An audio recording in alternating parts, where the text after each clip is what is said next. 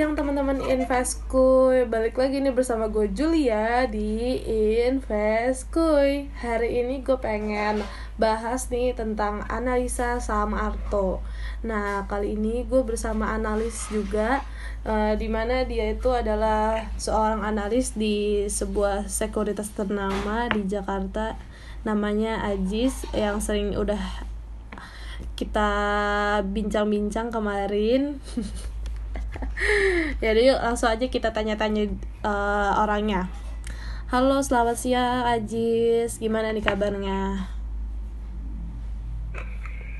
Halo, halo semuanya. Halo sobat SPM. Alhamdulillah kabar gue baik nih. Ketemu lagi ya kita yang bulan Julia ya. Kayaknya ke depannya juga bakal ketemu terus dia malu.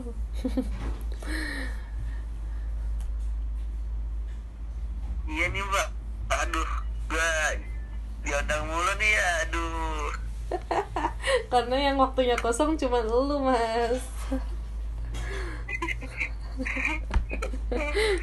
Kali ini gue pengen bahas ini nih mas. Saham analisa saham Arto. Gimana udah siap? Arto bang jago berarti ya? Siap dah siap.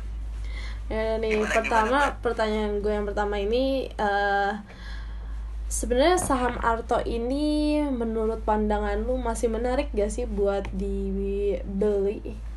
Terus uh, kan dia juga masuk nih ke MSCI Indonesia tapi kenapa harganya malah turun bukannya naik?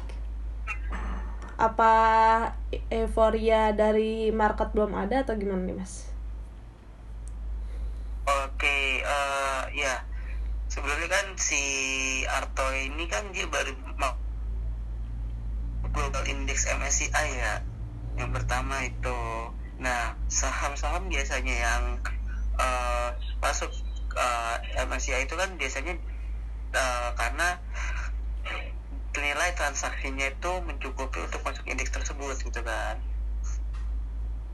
Mm -hmm. Nah terlebih kalau misalkan biasanya saham-saham yang masuk ke indeks MSCI itu sebelum-sebelumnya memang akan naik tinggi gitu loh.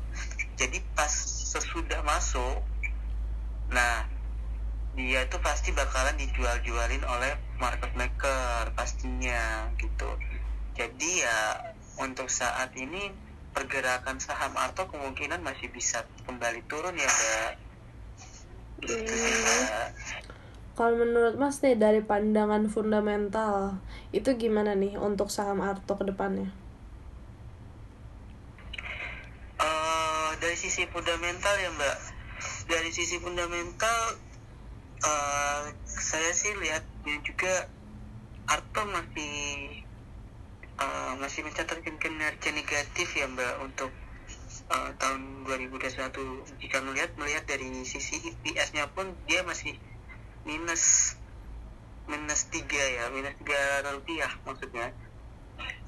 Artinya uh, cara kinerja Bang Arto ini masih belum mencatatkan kinerja positif nih Mbak. Kalau misalkan dilihat dari sisi uh, kinerja dia gitu kan. Dan kalau misalkan kita lihat secara valuasi pun saat ini uh, valuasi si Arto itu cukup lumayan mahal ya. Terhitung dari nilai PI-nya pun masih negatif. Karena kan kita tahuin bahwa IPS dia juga negatif kan mbak. Terus kita lihat dari sisi faktor VBV pun VBV-nya paling besar bahkan. Dibandingkan bank-bank lain seperti bank-bank uh, konven yang BBCA, BBNI dan BNRI. Uh, so secara kinerja fundamental masih ya kita uh, saya lihat sih masih uh, belum cukup menarik ya mbak karena posisinya masih mahal saham Arta ini. Hmm gitu. Kalau misalkan pandangan secara teknikalnya gimana nih? Kalau secara teknikal kalau kita lihat nih ya dalam jangka menengah uh, saham Arta ini membentuk uh, pola pola ini ya apa namanya double top sebelum dia udah bentuk pola double top gitu kan dan uh, saat ini juga dia masih dalam tren penurunan nih. Belum ada titik pembalikan gitu. Jadi ya mungkin uh, beberapa uh, pergerakan ke depannya masih akan terjadi penurunan di saham Arto ini. Gitu mbak.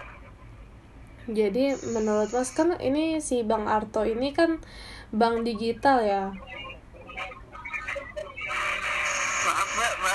suara motor lewat aja motor apa sih? Iya nggak apa-apa mas. Wajar lah ya kan kita juga lagi ada di tempat di luar kayak gini. Nggak masalah. Jadi lanjut ya mas ya.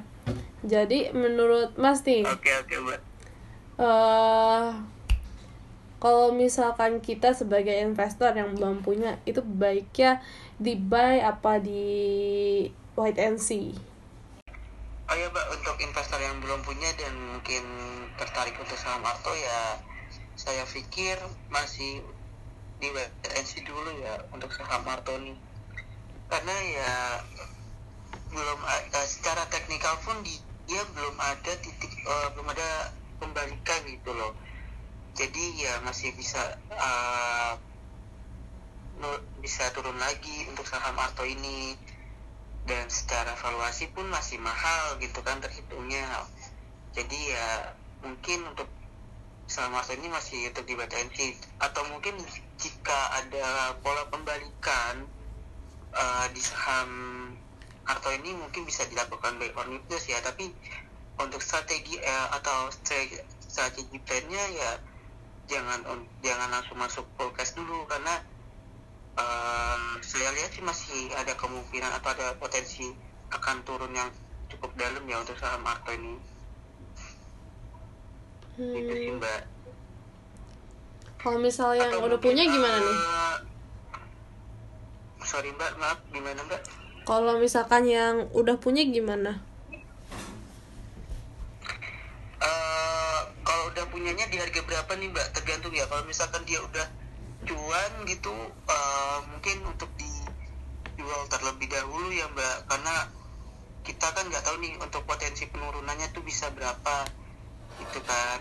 Dan kemungkinan uh, market maker atau uh, market maker yang mempunyai modal besar yang udah beli saham Arto dari bawah pun uh, dia juga udah mulai distribusi nih. Karena saham ini kan udah terbilang cukup naik signifikan ya bahkan kalau misalkan secara tiga tahun pun saham ini udah hampir mencatatkan 2000 2000 persen gitu kan udah cukup lumayan besar nih kan jadi ya marketnya juga tinggal distribusi aja gitu jadi masih akan ada penurunan di saham Arto ini gitu.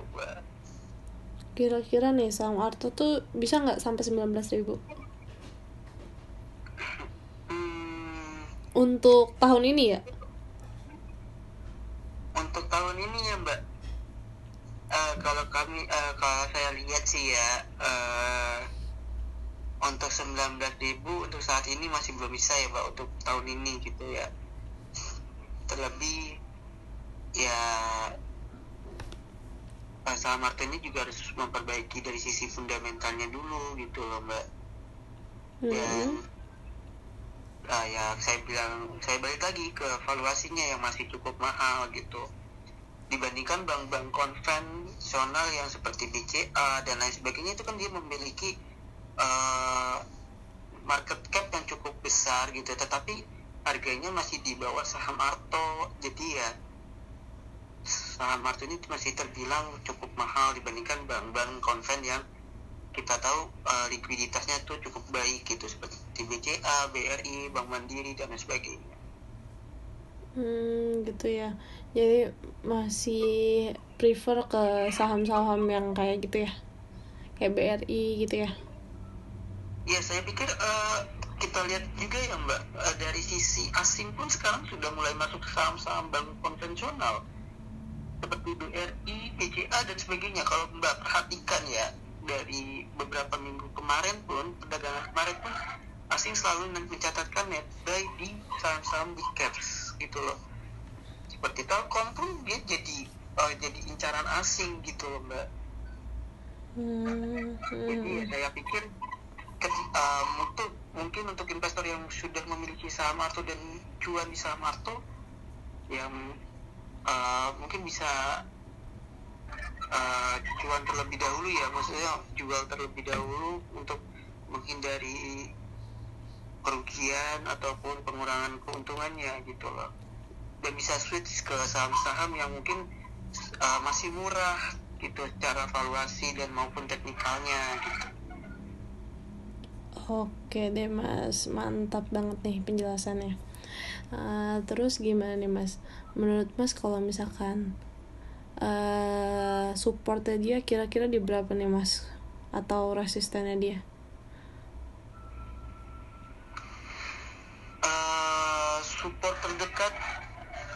Misalkan nembus sekitar 14.000 14.500 mungkin ya mbak.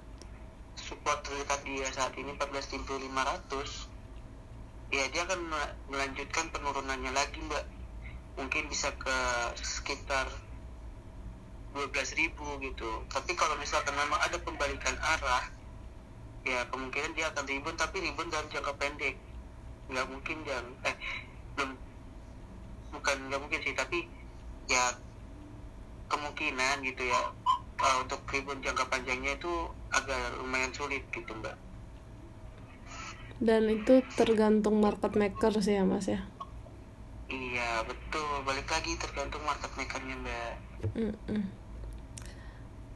Disclaimer on ya teman-teman, ini semua cuman ya semua buat FYI. disclaimer sama ya keputusan semua ada di tangan teman-teman investor uh, sobat SPM seni pasar modal Oke deh mas, sampai situ aja dulu untuk pembahasan analisa saham Arto. Balik lagi nanti di minggu depan dengan tema yang lebih menarik. Oke deh teman-teman, sampai sini dulu ya teman-teman eh, untuk analisa saham Artonya. Sampai jumpa lagi di minggu depan. Terima kasih Mas Aji sudah mau ngisi waktu luangnya. Oke, terima kasih Mbak Julia. Aduh, senang banget bisa diundang lagi.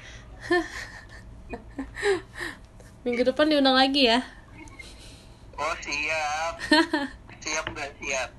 Oke deh, bye Mas Ajis, bye teman-teman. Terima kasih semua. Terima kasih.